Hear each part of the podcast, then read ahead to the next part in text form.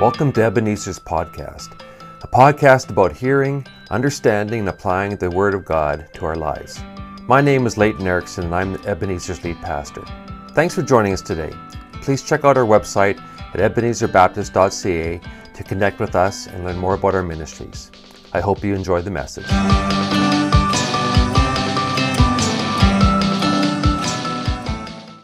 Well, good morning to Ebenezer family and friends if you're joining us on our live broadcast today.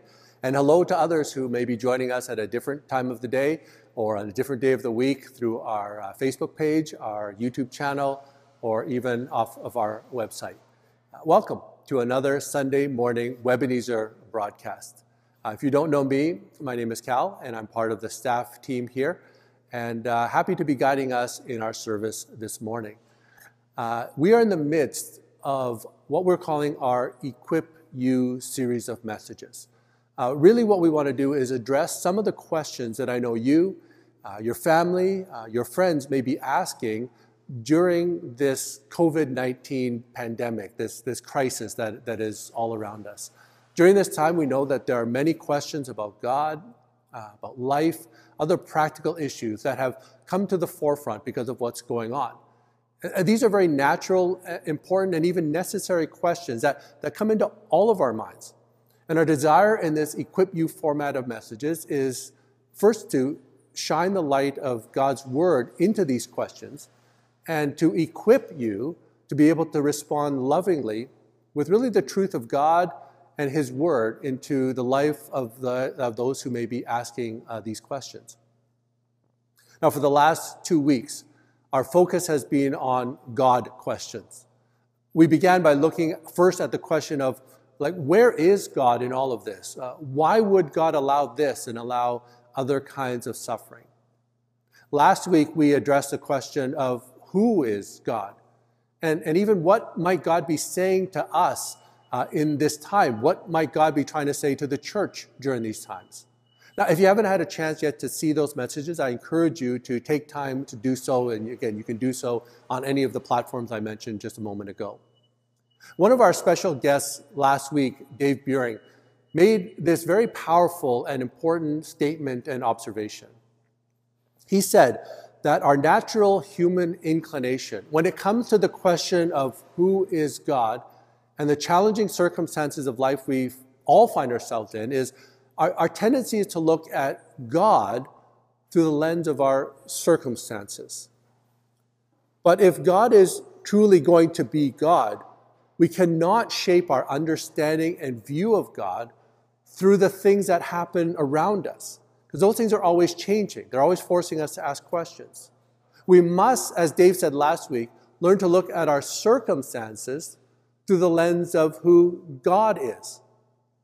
And when we grow in that, our perspectives, our view of our circumstances, the highs and the lows, the joys and the tragedies, they begin to change and they begin to align more fully with the nature and the ways of God.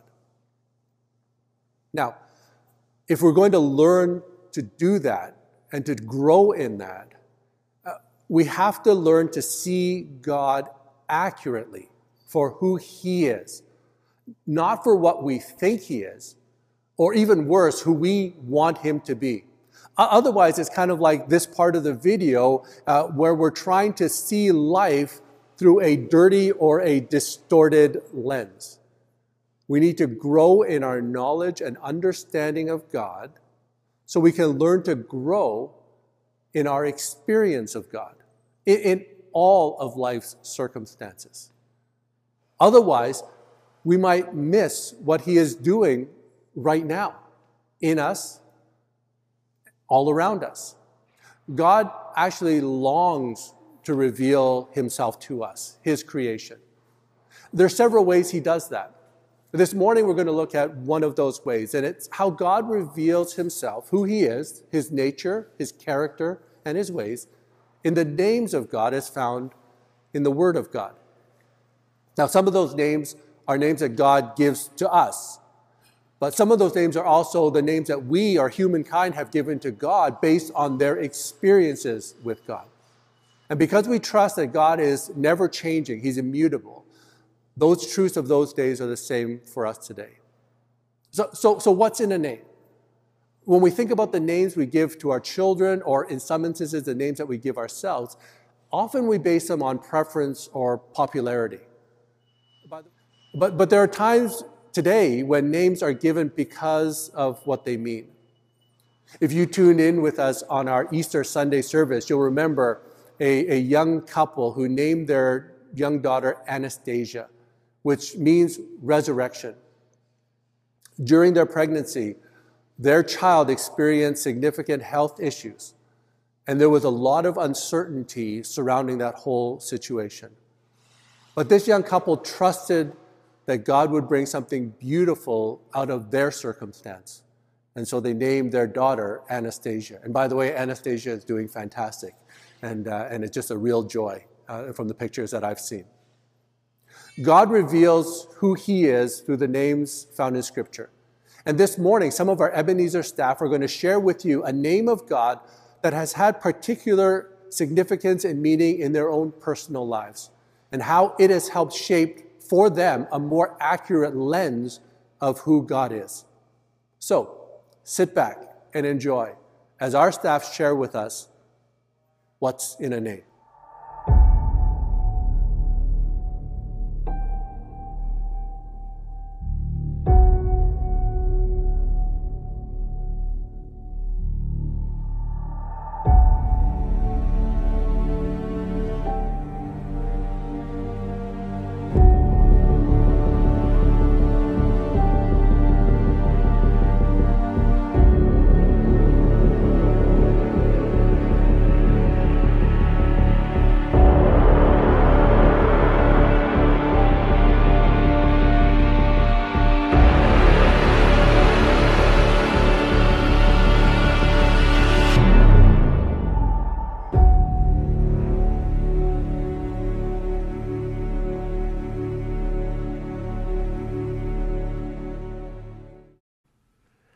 Name of God that has anchored my life, that I've experienced and has helped me through my life, is I am. And I hope that this can be a name that you can believe in and experience yourself.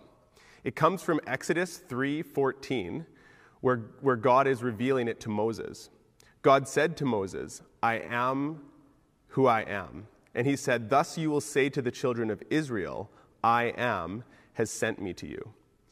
Now, it, it almost seems ironic in the story that Moses is asking for a more specific name of God beyond just the God of our ancestors, and God re- replies back to him with what seems at first a more abstract or mysterious name I am, or literally, I will be.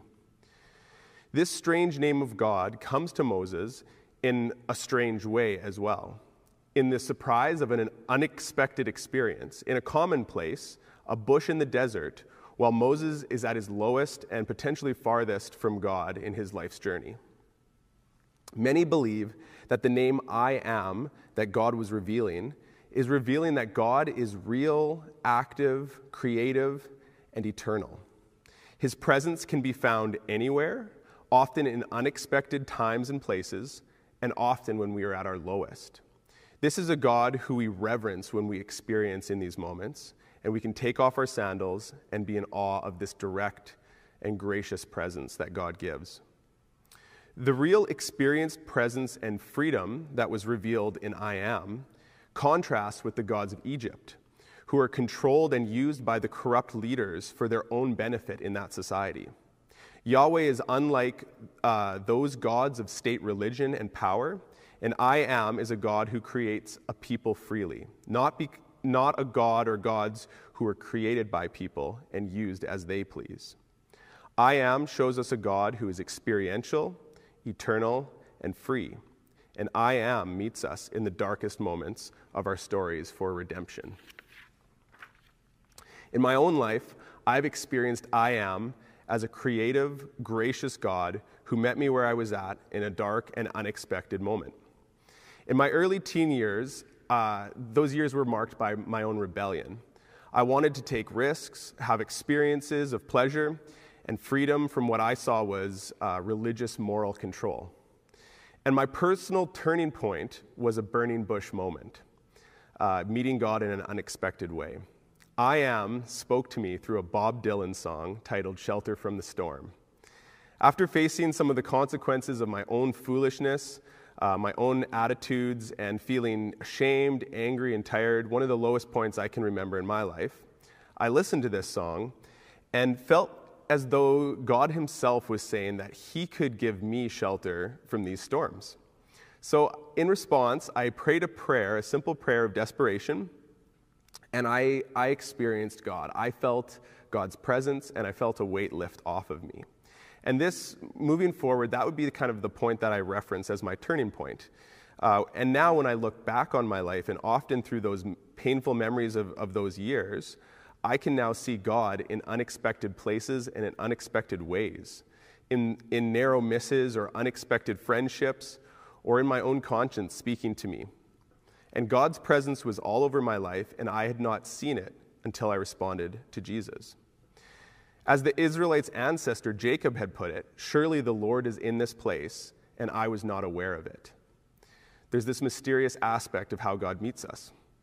Jesus himself brings the full and final revelation of this idea of God being I am. Multiple times in the book of John, I am is directly associated, and Jesus claims that, and people attribute that to Jesus. There's a quote that says, We cannot direct the wind, but we can adjust the sails. John Ortberg uses this often quoted saying as a metaphor for our spiritual lives. I am is not to be controlled. We, we can't uh, know always or control or have these experiences at our demand. But what we can control is kind of adjusting our sails through spiritual practices and, and by having faith and being open to this God so that we can cooperate with His Spirit and experience the, this God. So that's my encouragement for us. Let us adjust our sails through spiritual practice. Let's reflect back over our own lives and never lose our awe and our expectation of this free, creative act of God who is waiting to be responded to, the great I am. In Scripture, we find that God will occasionally refer to himself with a name that actually reveals a bit of his nature and his character. In Exodus 15, the nation of Israel has been wandering the desert on their way to the promised land, and they've been traveling for three days and haven't found water till they come along to the pool of Marah, and the, but the water's bitter. They just can't, they can't drink it. And so God directs Moses to a piece of wood, which he throws into the water, and it purifies it, and the people are then able to drink their fill. After that story, then God names himself with a name that actually reveals something of his character. And I'll read from verse 26 of Exodus 15.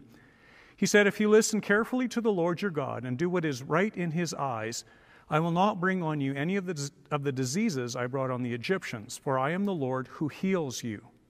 In Hebrew, God actually names himself Jehovah Rapha it's one of those names that reveals something about who God is, and we see it in our Bibles in the English as the Lord is my healer.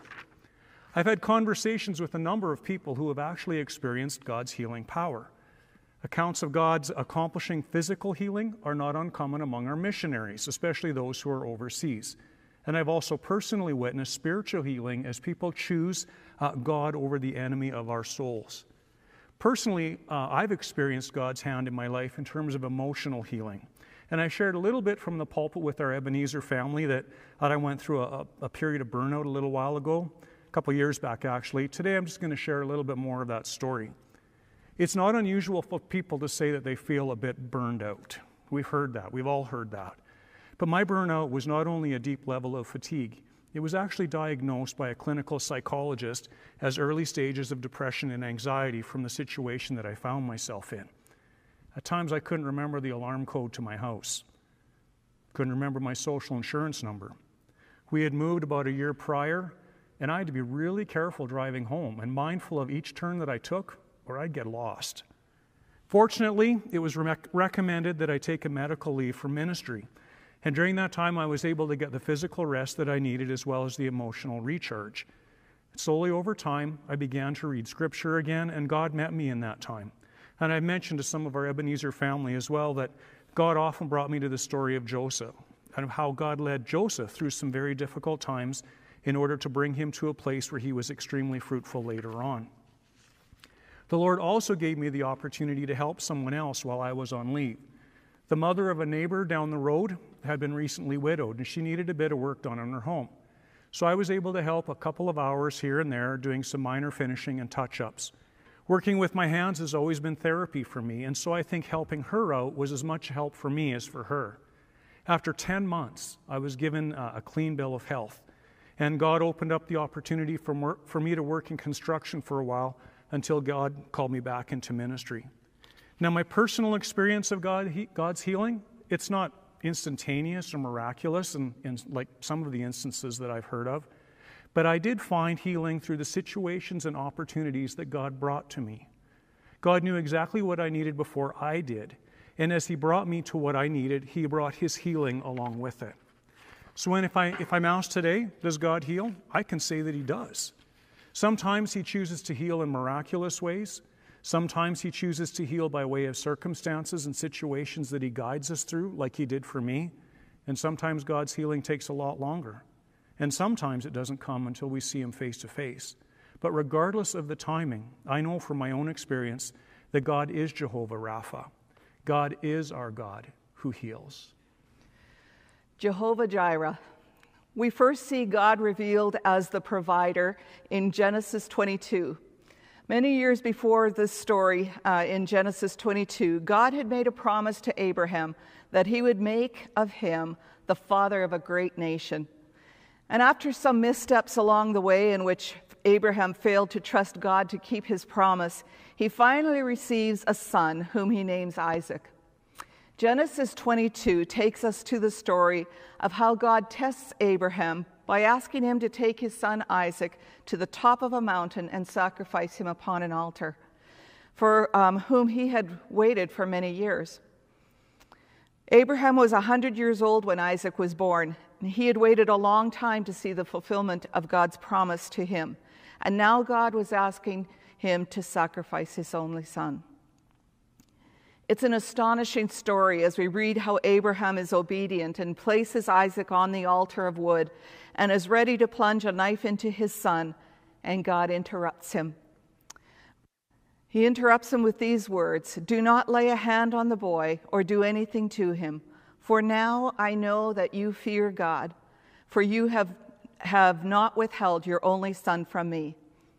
And Abraham looks up and sees a ram in the thicket and he realizes that God has provided an alternative sacrifice for him. And Abraham names the place, the Lord will provide. In Hebrew text, God is given the name Jehovah Jireh, the Lord, my provider. This name also foreshadows God's provision of his Son, Jesus, for our redemption and salvation. Well, my discovery of God as my provider began following my husband's death almost 10 years ago and continues to this day. God called me to a new, a new life. I was told its name was widowhood. I didn't like it. It felt more like uncertainty, fear, loneliness, poverty, loss, at times even despair. Although I had surrendered my will to God's will for Daryl, um, shortly before his passing. Now I struggled to accept the reality of everything that came with this new life. And with that struggle came the doubt that I could trust God to provide for me. I can't say that I just obeyed God immediately like Abraham did. My story resembles a little more Jonah's story of uh, running away.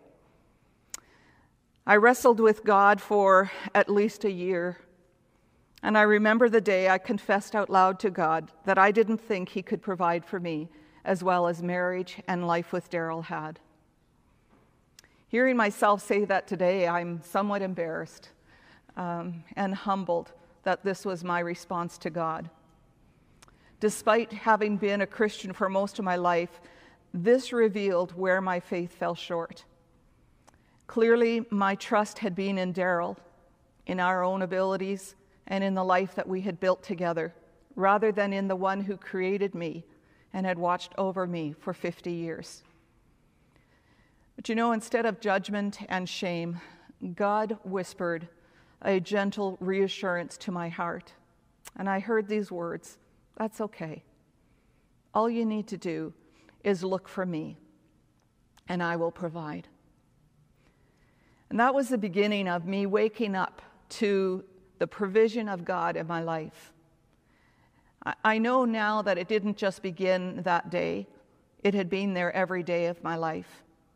I just hadn't recognized it as I began to recognize it now. I began to see God write his name, Jehovah Jireh, all over my life. He began to heal the loneliness and pain first, reaching into the farthest reaches of my soul and bringing me peace where there shouldn't be any. How he gathered up all the broken pieces of my heart and put it back together is still a mystery to me, but he did it. I am no longer broken. I am stronger and more at peace than I ever have been. God brought people into my life that have given me companionship, encouragement, support, friendship. I have a nuclear family that all love the, uh, God and try to follow his ways.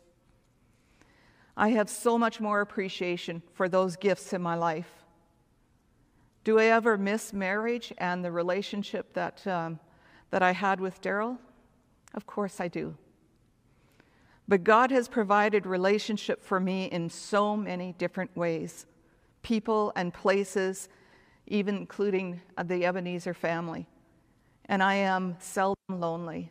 He is my provider.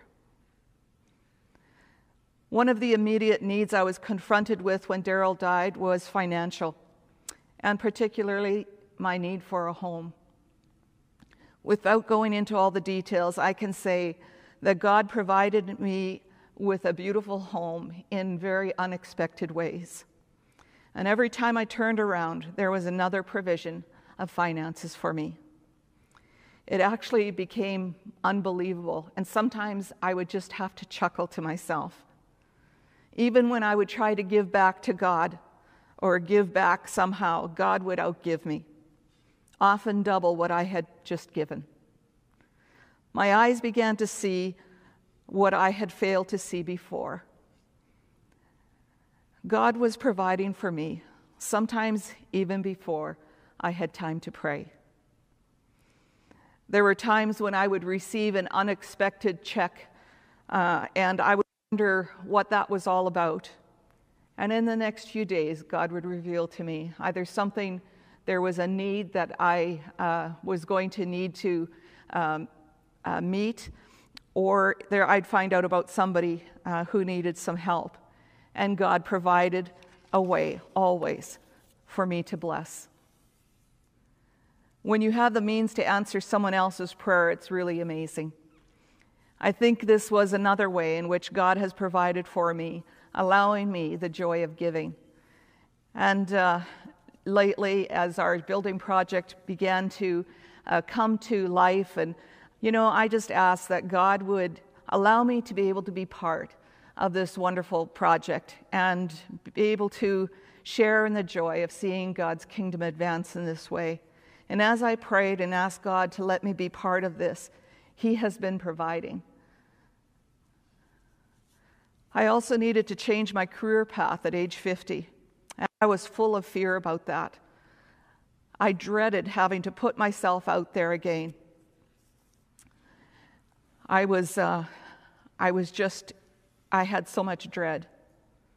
But God gave me not just one job, but two jobs during this time that I never had to go out to find. Both jobs came to me through a phone call, including this present position here at Ebenezer.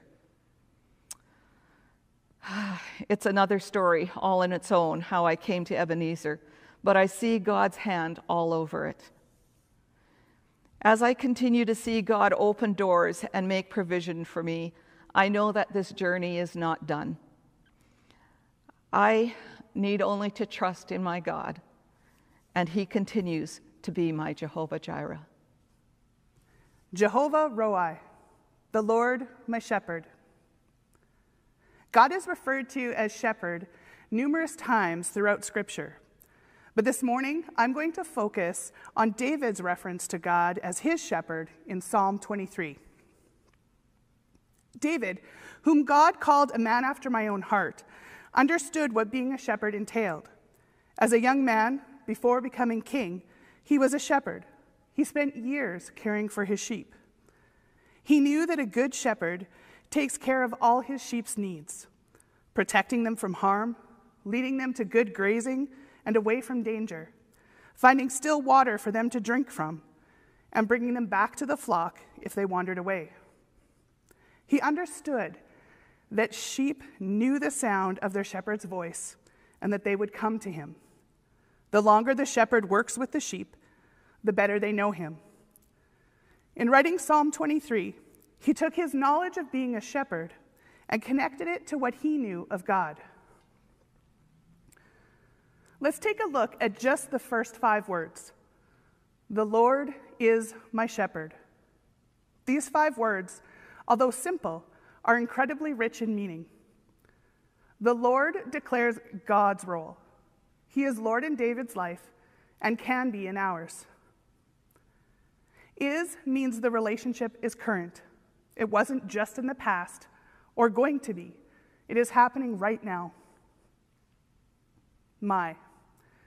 This signifies a very personal and intimate relationship. It is a statement of belonging. God is my personal shepherd as I journey through life. He's also your shepherd, but our journeys are not going to be the same because we are different people with different experiences and different places along our journey. From the use of the word my, we know that we can be connected to God individually. He isn't just the shepherd for his people, but for me. Not only that, but if he is my shepherd, then I belong to him. I am his sheep. And finally, shepherd. This is a declaration of God's role. He will lead and look out for our best interests. We only need to follow. As I look at my life, there are multiple instances where I can see God taking care of me and leading me as my shepherd. When I was younger, I struggled with my identity and worth, trying to be the person that I thought people wanted or expected me to be. I often felt like I wasn't good enough to achieve that, so I pretended. I wore a mask and tried to do everything right. But it was exhausting and I was overwhelmed with always trying to figure out what people thought of me. I remember the Saturday night of a college and career retreat before I was on staff here. We were having a time of worship and communion. I was so tired of worrying about what other people thought. And as I was praying, I cried out to God. Then I heard it. God spoke words to me that have forever changed my life. It doesn't matter what other people think. All that matters is what I think of you. When I accepted that as truth, He changed me. I went from being afraid to call and ask for information on the phone to being able to speak in front of large groups of people. I actually felt as if I had been tied down by chains and that they were suddenly gone. All that mattered was that I was being obedient to what God had called me to be. At that moment, I knew God was speaking to me. I understood it was His voice and that He needed to, me to hear from Him audibly right at that time. Although there are still times when I wander back into comparing myself to others and wondering how they see me, I, I know He will always bring me back. I haven't heard God audibly like that again, but as I've grown in my relationship with Him, I have come to recognize his voice as I read scripture, as I pray, and when he speaks to me through others. I am able to differentiate between the lies that Satan tells me and that would want, he would want.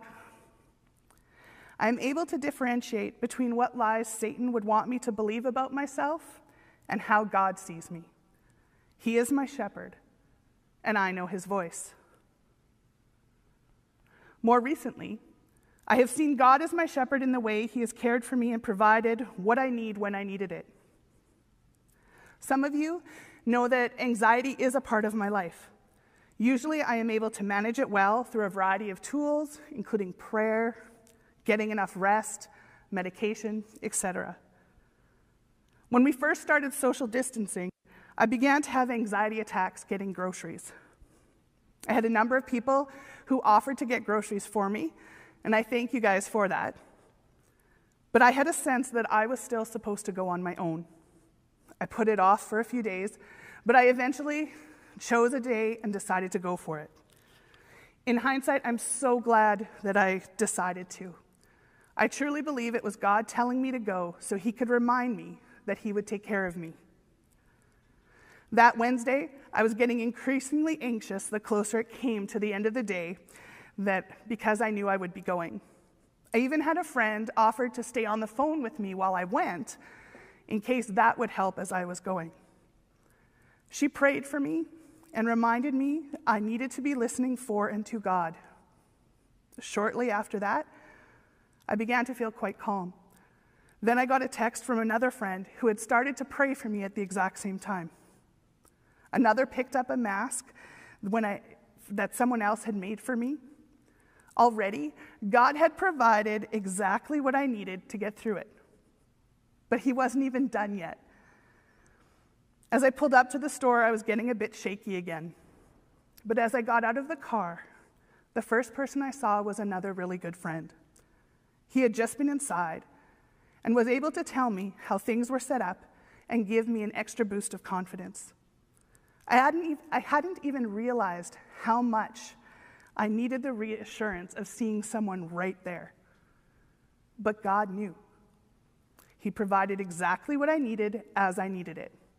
As I walked inside, all anxiety was gone. I am going to continue trusting God and following Him as my shepherd. I am going to continue getting to know Him and continue to know His voice even more as I read His Word, pray, worship, and honor Him. I will remember how He has guided me before. I don't know what the future brings, but I know that God is Jehovah Roi. He is our shepherd, He is our Lord, with whom we can have a tender, intimate relationship.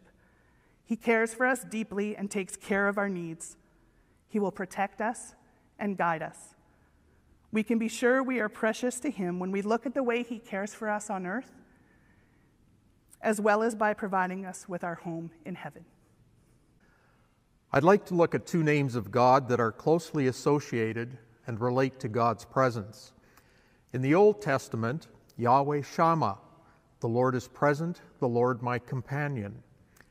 In Genesis, for a short while, we see a close relationship between God and Adam and Eve, and then sin destroyed that relationship. Fortunately, God didn't abandon humanity. He chose a people for his own. He delivers them from slavery by his presence and his great strength. God dwells with them in the form of a pillar of cloud and fire. Then, in a movable tabernacle in the wilderness, and later in the Jerusalem temple. Then God's people sinned, and God's presence was no longer there. In Ezekiel 37, we read of the valley of dry bones and the prophecy of God gathering his people from among the nations and bringing them home, establishing a city, putting his temple among them forever and when my temple is among them forever, the nations will know that I am the Lord who makes Israel holy. The last verse of Ezekiel 48 declares, And from that day the name of the city will be, The Lord is there.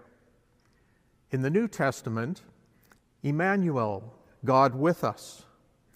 Jesus is the greatest of all the promises of God. In him, God's promise to dwell with his people is fulfilled in the personal presence of God the Son as he revealed the Father during his ministry on earth. And then a step further and closer for us to be indwelt by him through the power of the Holy Spirit. God is truly with us. How do these names of God relate to my walk with him? I accepted Christ as my Savior when I was eight.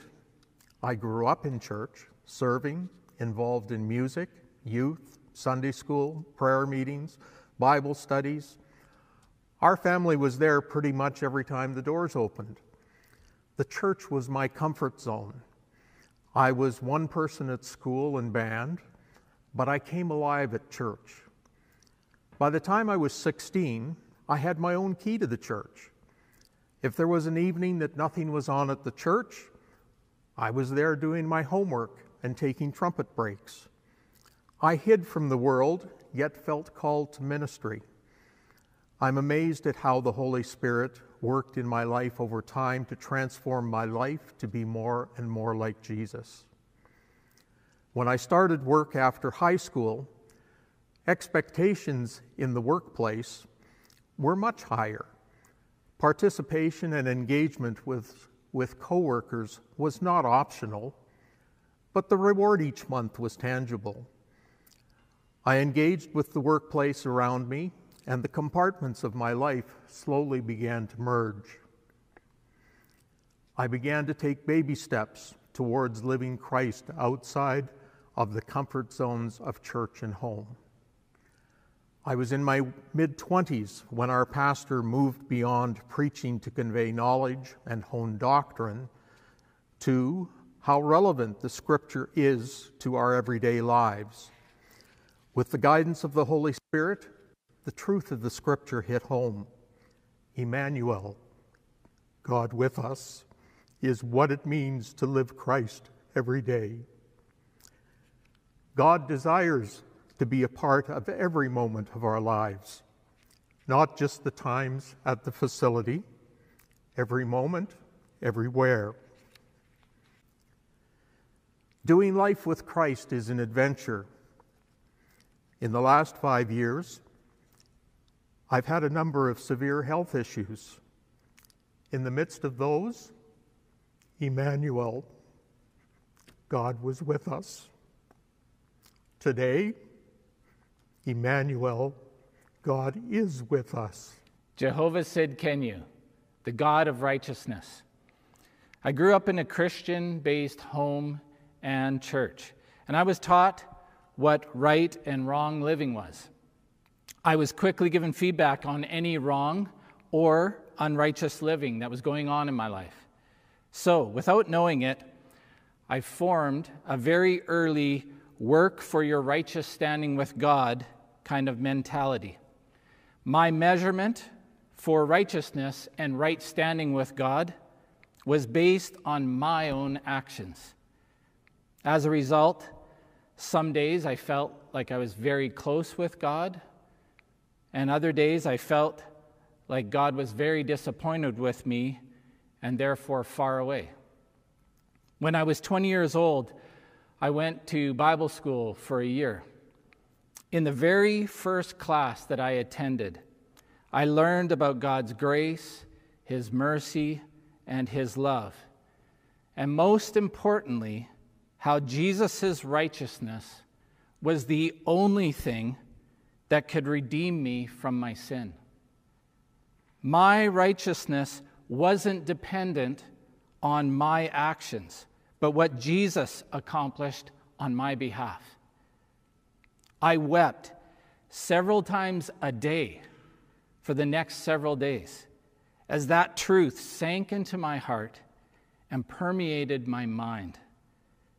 This key understanding began changing how I lived my life every day. I wanted to live for God out of thankfulness for his sacrifice that brought me righteousness, not because I had to try and earn my righteousness or my right standing with God. The first time that God refers to himself as Jehovah Tsidkenu is in the book of Jeremiah. During the time frame of Jeremiah's life, the older generation of Israelites had walked away from following God and worshiped other gods. Believe it or not, they said that there was so much evil in this time frame that God told Jeremiah not to take a wife, not to have kids because of all the evil in the land and therefore the judgment that was going to come upon them. It was bad. In the midst of that season, here's what God said through Jeremiah to the leaders of the Israelite people, scolding them after scolding them for not leading the people in God's ways. Jeremiah 23, verses 3 and then 5 and 6. I myself will gather the remnant of my flock out of all the countries where I have driven them, and I will bring them back to their pasture, where they will be fruitful and increase in number. The days are coming, declares the Lord, when I will raise up for David a righteous branch, a king who will reign wisely and do what is just and right in the land. In, the, his, in his days, Judah will be saved and Israel will live in safety. This is the name by which he will be called the Lord, our righteous Savior, Jehovah Tsidkenu. The word "Tsidkenu means righteousness. It's translated hundreds of times as right or righteous or righteousness, just, justified, declared innocent. This name speaks of the fact that God will always do what is right because he is righteousness. In other words, in the midst of Judah and the Israelites doing their evil and turning away from God and his ways to all kinds of despicable things, God steps in and says, I am righteousness. I am the standard of rightness. All of you might have different standards of right, rightness, but I'm telling you that I am the standard, the absolute standard. You need my righteousness. Scripture says this about us. Man has no righteousness in himself. Romans 3:10. As it is written, there is none righteous, no, not one. In fact, Scripture says that we can't attain righteousness, the, the righteousness of God, by ourselves. Romans 10:3. For they being ignorant of God's righteousness and going about to establish their own righteousness, have not submitted themselves unto the righteousness of God. God knows we are unrighteous and that we need a pardon from Him. And this is why in Jeremiah 23, verses 5 and 6, the promise of the Lord for the people of Israel was that He was going to send a Messiah, Jesus, one who would provide a permanent sin solution for mankind. Jesus was made righteousness to us.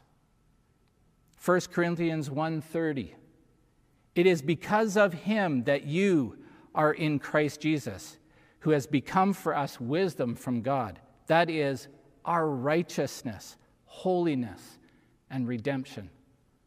2 Corinthians 5:21 God made him who had no sin to be sin for us, so that in him we might become the righteousness of God. If we believe that Jesus is God's Son, and He did this, what He did for us to sacrifice on our behalf, then we are justified in God's eyes. We are made righteous. Jesus can stand before the Father as a righteous judge, drop the gavel, and say to the Father, I've got Chet covered. Don't judge him according to his sin because I paid for it and I want you to see him as blameless. The Father accepts Jesus' righteousness as if, as if it were ours. This is the state of our righteous standing before God. Thank God for his righteousness. Knowing this should change how we worship and thank God for his righteousness. Knowing this should change how we combat the enemy of our souls that tries to get us to work for our own righteous standing with God, which actually is never attainable. Instead, we can call out to God for his righteousness and rest in the righteousness of Jesus. Then we can live our lives pursuing righteous living with right motivation out of thankfulness, not out of duty. What a gift from God Jesus' righteousness is to us. Well, after hearing that teaching and hearing those testimonies, I can't help but think what a truly awesome and amazing God that we serve and we worship. And that's just a taste of who God is. I pray that you will continue your journey of discovering God, not just at the end of this message, but if you continue through life and as you have opportunity. And as I trust that as you do so, you will grow in your love and your obedience to this incredible, mighty, and great God. How appropriate it is that today we can respond by sharing together in the Lord's Supper. If you need to take a moment to gather the elements now, go ahead as I continue to share. You, you don't need anything fancy. It's a little bit of bread and a little bit of juice of any kind is fine. And as you get that ready, let me just share with you one final name for today. Now, this isn't a direct name of God, strictly speaking, but it's an important name with an important meaning the name of Jesus. In Matthew chapter 1, an angel appears to Joseph and tells him that his fiancee Mary was going to have a child and instructs him to name the child Jesus because he will save the, his people from their sins. Then later, Paul in Philippians chapter 2, in an almost prophetic type of passage, says this He says, Therefore, God exalted him, exalted Jesus, to the highest place, and gave him the name that is above every name. That at the name of Jesus, every knee should bow in heaven and on earth and under the earth, and every tongue acknowledge that Jesus Christ is Lord to the glory of God the Father. You see, communion is a celebration of who Jesus is. It's a remembrance of what he has done for us in his death and his resurrection from the cross. And because of his ascension back into heaven, it is an anticipation of his most certain return. So, this morning, as we've reflected on the names of God and this revelation of who God is, let's take the elements with great thankfulness to this amazing God we worship. I'll invite you now to take the bread.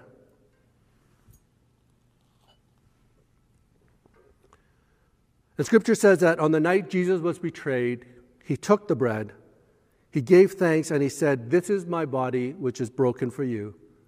Do this in remembrance of me. Take the bread and let's eat together.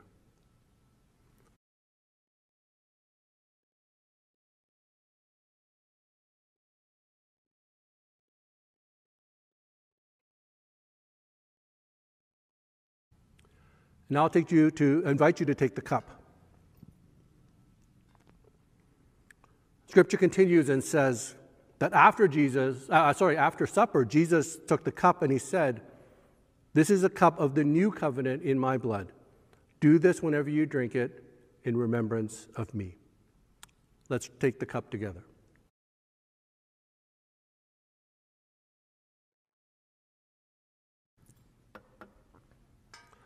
Let's join together in a closing prayer.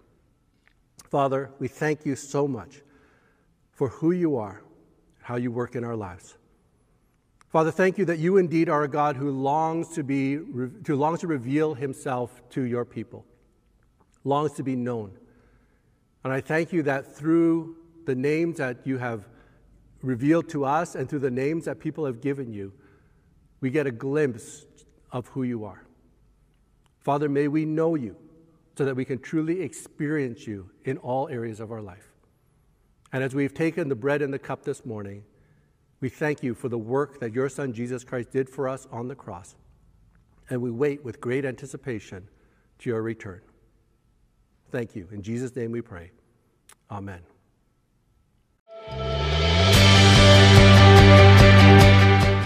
Well, thank you for listening. Don't forget to check out our church website at ebenezerbaptist.ca. If you enjoyed the podcast, you can let us know by clicking like and by subscribing to our podcast channel. God bless you, and thanks for listening.